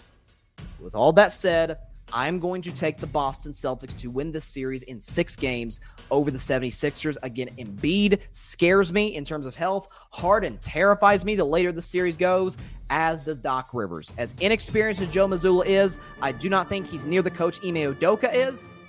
I don't think he'll necessarily have to be in this series. Boston beats Philadelphia for the third time in the Joel Embiid era in six games, and once again advances, uh, similar to Miami, for the third time in four years to the Eastern Conference Finals, actually to meet Miami, who they faced last year in the Eastern Conference Finals, and in twenty twenty, in the bubble in the Eastern Conference Finals. Miami won in twenty twenty in six, Boston won in twenty twenty-two in seven. So that's, that's the Eastern Conference Finals we get. I think it's going to be very, very interesting and very exciting. To the Western Conference, again, starting with a series that has already begun, a game one that I've already talked about, the Phoenix Suns and the Denver Nuggets. Again, Denver currently leads that series a game to nothing, but I did make this prediction before that series began. So you got Phoenix coming off of a gentleman's sweep against the Clippers, although that was the closest gentleman's sweep that I've ever seen. Just about every game, just about every game literally came down to the wire, except for game two, which Phoenix won fairly comfortably. You look at, again, the uh, the Denver Nuggets. They've looked, I'd say, more impressive than any Western Conference team thus far. Now, an argument can be made, Bryson, that's partly because they played the worst team in the playoffs. Point well taken. I understand that. Minnesota was not going to exactly be a threat to knock off the one seed Nuggets, but you do have Nikola Jokic, who while I was, I, w- I wasn't brutal on Jokic, I was brutal on the media for giving him back-to-back M V Ps, which I thought was outrageous. Well, Steph should have won in twenty twenty-one. I thought Giannis should have won last year. That's neither here nor there, and Embiid should win this year. Point is, he's still a fantastic player. He's, he's a double-double lock every night. The question is, where's the second double going to come from?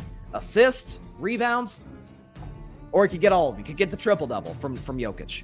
Uh, and I, I anticipate in this series he's going to give DeAndre Ayton the business because I do not trust DeAndre Ayton to guard some of the best bigs in this league. And then you have Jamal Murray, who, as I mentioned earlier in the last segment, is one of the better and more underrated playoff performers that we do have in the N B A. For Phoenix, they have Kevin Durant. And as he told us four years ago, we know who he is. Like, he's Kevin Durant. We know who he is. He's going to give you thirty every night. It's guaranteed.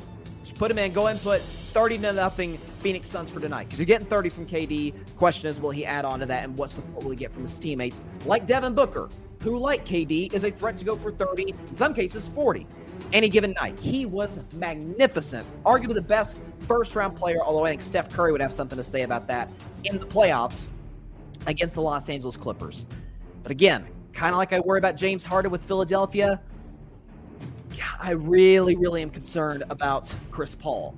Not just the fact that he has struggled in some of these late playoff series, it's the fact that he is getting up there in age and has all season long really not looked like the same guy. The last time we really saw Chris Paul and we were like, oh, that's C P three. Like, that's a guy who's making the case that he's one of the five greatest point guards of all time. Was probably early in the Dallas series in the second round last year. Ever since, he hasn't looked the same. Ever since he turned, what, thirty-seven, thirty-eight years old, he hasn't looked like the same player, which is a concern for Philadelphia. The coaching matchup is going to be fascinating. I didn't think Monty Williams had his best series against L A, against the Clippers. Some of that you can credit to Ty Lue, as you should. Michael Malone, I've always thought, was one of the better coaches of the league. I think he gets, you know, way too much criticism. Again, we can credit Jokic last year for getting Denver to the playoffs, and we should. But let's give a little bit of credit to Michael Malone. He's good with his rotations. He's good at making adjustments. I mean, in twenty twenty, his team was down three one twice. And they won both series. That's the only time that's ever happened in N B A history. Let's give the coach some credit for that. Okay, Michael Malone is a very good head coach. So the head coach matchups can be fascinating. I think this is going to be the most lopsided six-game series in N B A history. I really genuinely think that. I'm taking the Nuggets to win in six games over the Phoenix Suns.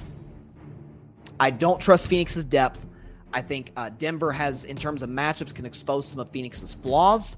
You know I bought into the Suns as championship contenders. I said they were the biggest threat to my Warriors in the West. But about two, three games in the first round, I'm like, nah. The Lakers, the Warriors' biggest threat in the West, and Denver looks better than Phoenix. And I said this before Game one was played, so Game one just further reinforced what I was already thinking.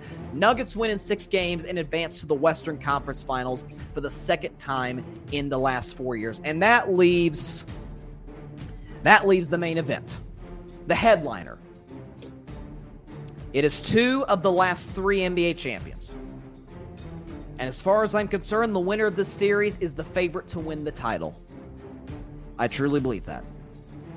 It is the seven seed, Los Angeles Lakers, against the six seed, my defending N B A champion, Golden State Warriors. Just going to show you what I've been saying all N B A season long. When everybody's talking about the Warriors struggling and whatnot, I said the regular season in today's N B A is literally irrelevant. It doesn't matter.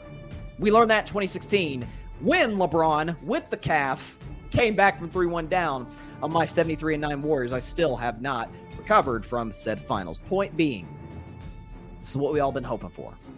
It's game. It's it's round five between the greatest player ever, LeBron James, and the sixth greatest player ever, Steph Curry.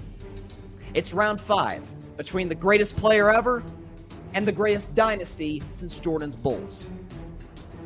This is what we've all been hoping for. Not to mention, the Warriors still have yet to leave California in the playoffs. So this is great for them. Not a whole travel won't be a huge factor uh, in this series. Here's what I will tell you right off the bat. The Lakers are going to win game one in Golden State. I truly believe that. Steph, I think, might be a little bit you know, a little bit tired. Listen, he, he, he may be still great. He may be the best player in the world, but he is thirty-five. I think Steph will still be good in game one, but he won't be anywhere near his his supernatural self in game seven against the Sacramento Kings. He's, he's not scoring fifty. If he does, the Lakers are in some serious trouble. The Lakers are rested. They took care of business, didn't play with their food against the Memphis Grizzlies. They have two days extra of rest on the Warriors. I think they will steal game one in Golden State. And the reality is the Lakers present some matchup problems for the Warriors. Length and size. The Kings really don't have that at all. The Lakers do. On the other hand, though, Golden State's a significantly better defensive team than L A. And they have, this isn't even a debate, significantly more guys that they can throw at Anthony Davis. My guess is they'll probably start Kevon Looney on him and then rotate Draymond Green on him. My thing is, anytime A D's on the floor, either Looney or Draymond has to be there as well. And we know one thing about Anthony Davis. I nicknamed him Coin Flip Davis uh, after game two against uh, the Memphis Grizzlies in the previous round. Listen, I don't believe in the saying tails never fails. Anytime I, I choose tails, it almost always fails. So I'm just going to roll with what, what works for me. If the coin lands on heads, Lakers, you're in good shape. If it's tails, uh, I'd be a little nervous. LeBron was not poked, you know, the, the LeBron wasn't poked by those, you know, Cubs. They aren't Bears. They're Cubs in Memphis. We should call them the Memphis Cubs from here on out, by the way. He is going to be poked by Golden State. Not because Golden State's going to be talking a lot of smack. They're, outside of Draymond, they're not known for that. Like, Steph is not going into a series talking, I'm going to do this, and, and Klay it. That's not their, that's not really what they do. Even Draymond, while he talks trash, he doesn't do this entering a series. Overwhelmingly, especially as he's gotten older and more mature. That's that's not his brand. To me, what what is the big sort of separating factor between the two? In terms of coaching, it's not even a contest. It is. It, it's not. It, this is the most lopsided coaching matchup in the entire playoffs. Steve Kerr, who to me is one of the five greatest coaches in N B A history. When you look at, I mean, Steve Kerr, folks, has never lost a Western Conference playoff series as a coach. He's now nineteen and oh. nineteen and oh in the Western Conference as a coach. Darvin Ham, on the other hand, uh, we worry about adjustments. We worry about some of the things he, he puts into place in terms of the guys he puts on the floor, guys he doesn't put on the floor, why Lonnie Walker doesn't get more minutes is unknown to me. This is going to be a back and forth. I, I I think I have a hard time seeing until the end of the series, honestly, either team winning back-to-back games. That's how evenly matched. That's how many matchup problems both teams cause for one another. At the end of the day, I don't care what anybody says, LeBron is still the best player of the Lakers. You know what you're getting him from him on a night-to-night basis, and while A D's ceiling is higher, how often does he reach it? LeBron, especially against this team, in which he's lost three out of four finals to, he's going to be ready to go. We are going to see a different LeBron James in this round in terms of scoring, I believe, as opposed to the last round where he really didn't have to score thirty. It's just get others involved and move on from there. In this series, it's one thing playing the Memphis Grizzlies, who are mentally fragile. It's another thing, thing to play the champs. And playing in that arena at the Chase Center, which is a little bit more hostile than Memphis at the FedEx Center. FedEx Forum, whatever it's called. This, to me, comes down to coaching, which is overwhelmingly in Golden State's favor, and to the best players. Who's better in this series? Because the teams, the rosters, are fairly evenly matched. Is it Steph Curry or is it LeBron James? In years past, it didn't come down to that because the Lakers, I'm sorry, the Warriors were better than LeBron's Cavs. Significantly better in twenty seventeen and in twenty eighteen. This case, not necessarily. As great as LeBron is and as marvelous as I think he's going to be in this series, regardless who the Warriors throw at him, Wiggins, Draymond, whoever, Steph gonna get cooking in this series. Who are you gonna throw at Steph Curry? Who? Who? Schroeder? Reeves? If you throw Russell at him, he's really gonna go off. Hachimura? Who are you throwing at Steph Curry? He can get whatever shot he wants, whenever he wants it. This will go to the wire. This will, like this previous series the Golden State Warriors just completed, this will go the distance to a game seven. And something I never thought the Warriors would have in their favor in the playoffs will be in their favor. home court advantage. Yes, the Lakers, I believe, are going to win game one tomorrow. And the Warriors will even it up in game two. I think they'll split in L A. Wherever you think Lakers or Warriors win game three, and then the other team wins game four. Dubs win game five. Lakers win game six. Dubs close them out in seven and advance to the Western Conference Finals for the seventh time in the last nine years. I do not trust Anthony Davis, certainly against the likes of Kevon Looney. You see what Kevon Looney just did to Domantas Sabonis? Listen, I know A D's obviously better than Domantas Sabonis, but listen, you got the best defensive player in the league, Draymond Green. You got one of the better centers in the N B A in Kevon Looney, who is relentless on the glass. Little bit of a different challenge as opposed to uh, Xavier Tillman. Uh, I don't think, you know, Kevon Looney, just reminder to you Lakers fans, uh, three of the last five games grabbed twenty-plus rebounds. Three of the last five games got twenty-plus rebounds. I don't think that's been done since Dwight Howard. You know, he's relentless. Dubs in seven. You heard it here first. Let's see. Uh, Patrick, as someone who's dealt with knee pain, it's very difficult to play through. I ran track in high school, and it's very excruciating depending on the weather. Yes, weather is a huge factor. Thankfully, uh, basketball is played indoors. Uh, but yeah, playing through, listen, it's it's no joke. It is no joke. Philip, I got Lakers in seven. It's going to be a great series. I think the Lakers are better on defense. I agree. That, that's a totally fair assessment. And I think we will do better playing them uh, than the Kings did. Well, th- listen, the Warriors are certainly going to be defensively presented with more challenges uh, on the offensive end than they were against Sacramento. Again, I when I did my playoff weaknesses for Sacramento, I thought it was a, I was kind of proud of myself. Gave myself a little pat, pat in the back for the phrase I came up with. The Kings. This is, this is their weakness. The Kings of offense, the peasants of defense. And uh, if you look at what Sacramento, let me pull this up. What, what, how many points did Golden State score in the seven games against Sacramento? Uh, okay, so they scored one through seven. Warriors scored one hundred twenty-three, one hundred six, one hundred fourteen, one hundred twenty-six, one hundred twenty-three, ninety-nine. That was Sacramento's best defensive game. And yesterday, one hundred twenty. So they, outside of game six and then to a certain degree, game two, Golden State got whatever they wanted against Sacramento. Not going to be the case. But we got Steve Kerr, and he, better than any coach in the N B A today, is better than anybody at making halftime adjustments. Uh, Philip, I'm putting Vanderbilt on Curry and see what he does in the first two games. Okay, okay. Listen, Vanderbilt's one of their better uh, perimeter defenders. That's that's certainly a better option than Schroeder or Reeves. My guess, let's see. I'm just curious about the matchups because, like I said, the matchups in this series are so good. So we know what the Warriors' starting lineup is: Curry, Thompson, Green, Wiggins, Looney. Uh, and then the Lakers, you've got uh, uh, Russell, uh, uh, Reeves, LeBron, uh, A D, and, and Vanderbilt as well. So let's say you're right, Philip. They put Vanderbilt on Steph. They put Reeves on Clay. They probably put LeBron on Wiggins, A D on Looney. No, wait a minute. No, no, no, no, no, no, no. Oh, let me make sure I'm getting the Lakers starting five right. Just just so I just because like okay, this this matchup may really favor Golden State. Okay. No, they'll they'll they'll if they put Vanderbilt on Steph, well, now maybe late game, depending on what the lineups are, sure. But to start the game, if they put Vanderbilt on Steph, that leaves Russell and Reeves. One of those guys can take Clay. So I'll say Russell takes Clay just because of the size. Does Reeves take Wiggins? Draymond? Maybe Reeves takes Draymond because he's not the offensive threat that Wiggins is. And then LeBron takes Wiggins and and uh, A D takes Kevon Looney. Uh, God, the matchups are just so good in this series. I think it's going seven. Uh, that that's why I will tell you. I think I think it's going seven. Listen, it don't matter. It does not matter. LeBron James, Kevin James, Anthony Davis, Betty Davis.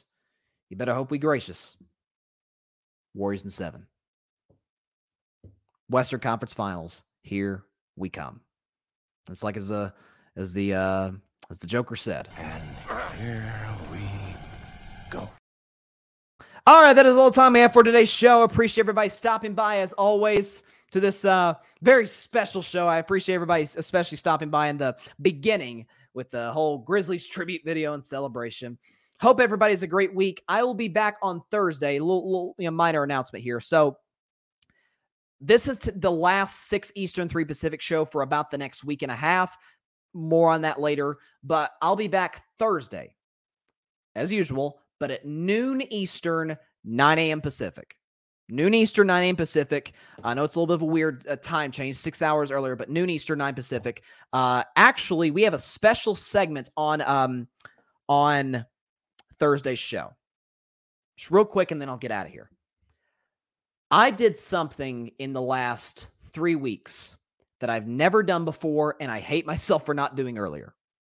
You're not going to believe this. I watched the Star Wars saga for the very first time. It, it, it doesn't make sense because I've got a I've got an R two D two right here on my shelf behind me. It doesn't make sense. But yes, for the very first time, I watched uh, the Star Wars saga. Uh, now I'm obsessed. It's fantastic. It's awesome. So I decided Thursday is May the fourth. Obviously, Star Wars Day. May the fourth be with you. So I decided I'm going to do a segment on that day, end of the show, where it's I'm going to take ten Star Wars characters, like the ten major characters, and who are their sports equivalent. Like who's like who's who's the equivalent to Luke Skywalker or to Princess Leia or to Darth Vader or to Obi-Wan Kenobi? Like all the major, you know, characters, Palpatine, like all of them. By the way, the Palpatine meme that um, Bleacher Report out, put out there for the Warriors Kings series was incredible. If you guys haven't seen it, check Bleacher Report's Instagram. It was like awesome. It was a great indicator for what was going to happen in Game Seven. But yeah, a little special Star Wars segment. It took me long enough, but I'm into this. I'm absolutely into the Star Wars saga now. Not as high on the sequels, but the originals are obviously the originals. They're classic, and then the prequels I think are way too overhated. I think those are excellent. That's why I like the Obi-Wan Kenobi series on Disney Plus. So yeah, definitely be sure to tune in for that. Sixers Celtics just tipped off just now. A little quick two nothing lead for Philadelphia. So I'm going to get upstairs and watch that. But like I said, back on Thursday, noon Eastern, nine a.m. Pacific, right here on Twitter, as well as the Grid YouTube channel and the Carving It Up YouTube channel. At the end of that, that show, a little special May the fourth be with you Star Wars segment involving sports. Very much looking forward to that. And be sure to catch Carving Up Live, like I said, Thursday at that time, noon Eastern, uh, nine a.m. Pacific. And be sure to go subscribe to the Grid Network. That is G R Y D, the Grid Podcast Network. Wherever you get your podcasts, Apple, Spotify, iHeartRadio, Google, wherever you get your podcasts. Whenever you want to listen to Carving It Up, whenever you want to listen to any of our other podcasts. Like I said, we got new additions, Outside the Cage, the uh, At the Bank, two great, uh, we got a Ravens podcast, and Outside the Cage is an M M A podcast. It's kind of a new uh, a change of scenery for, for the Grid. Very, very much looking forward to all the new guys we added. Uh, we got, uh, you saw Patrick with the comments, the Chaotic Sports podcast, and the Forum podcast. I know he's got a ton of content on the Forum with this new Lakers Warriors series. That's going to be very, very fun to listen to. The All Even podcast, Barry Grant Junior, Ryan Flowers, Clutch Sports Talk, did a great show yesterday morning and did a fantastic job during the draft. Everybody who was a part of a draft did a great job. Parnell of the Commanders Demand podcast did a great show recently talking about the draft. The Cowboys Can Fan podcast was on their show Saturday. Had a blast with those guys. They're doing a fantastic job. Uh, we've got Alfred Parsar Junior who, listen, and I told Alfred this privately, but I'll say it publicly. Um, Did a fantastic job during the draft. Like I really feel like it was kind of like his, his like his breakout moment for the Grid. So shout out to Alfred. Uh, who else we got? Um, Jamel writes for the network. I think I think I got everybody. I want to, I'm pretty sure I got everybody. So shout out to everybody in the Grid doing a fantastic job uh, as always. And uh, yeah, so hope everybody's a great week. I'll see you on Thursday at noon Eastern, nine a.m. Pacific uh, on Twitter and YouTube. Have a great week. Please continue to stay safe. Please be sure to take uh, uh, care of your physical as well as your mental health. And please, in the wake of recent shootings, for the love of God, please call your local state representatives and senators to demand change for gun violence in America. Have a great week, everybody. Stay safe out there. God bless you all. Peace out.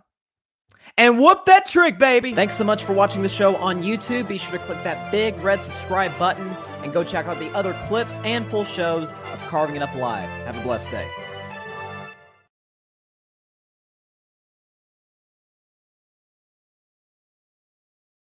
Judy was boring. Hello. Then Judy discovered Chumba Casino dot com. It's my little escape. Now Judy's the life of the party. Oh, baby, mama's bringing home the bacon. Whoa, take it easy, Judy. The Chumba life is for everybody. So go to Chumba Casino dot com and play over one hundred casino-style games. Join today and play for free for your chance to redeem some serious prizes.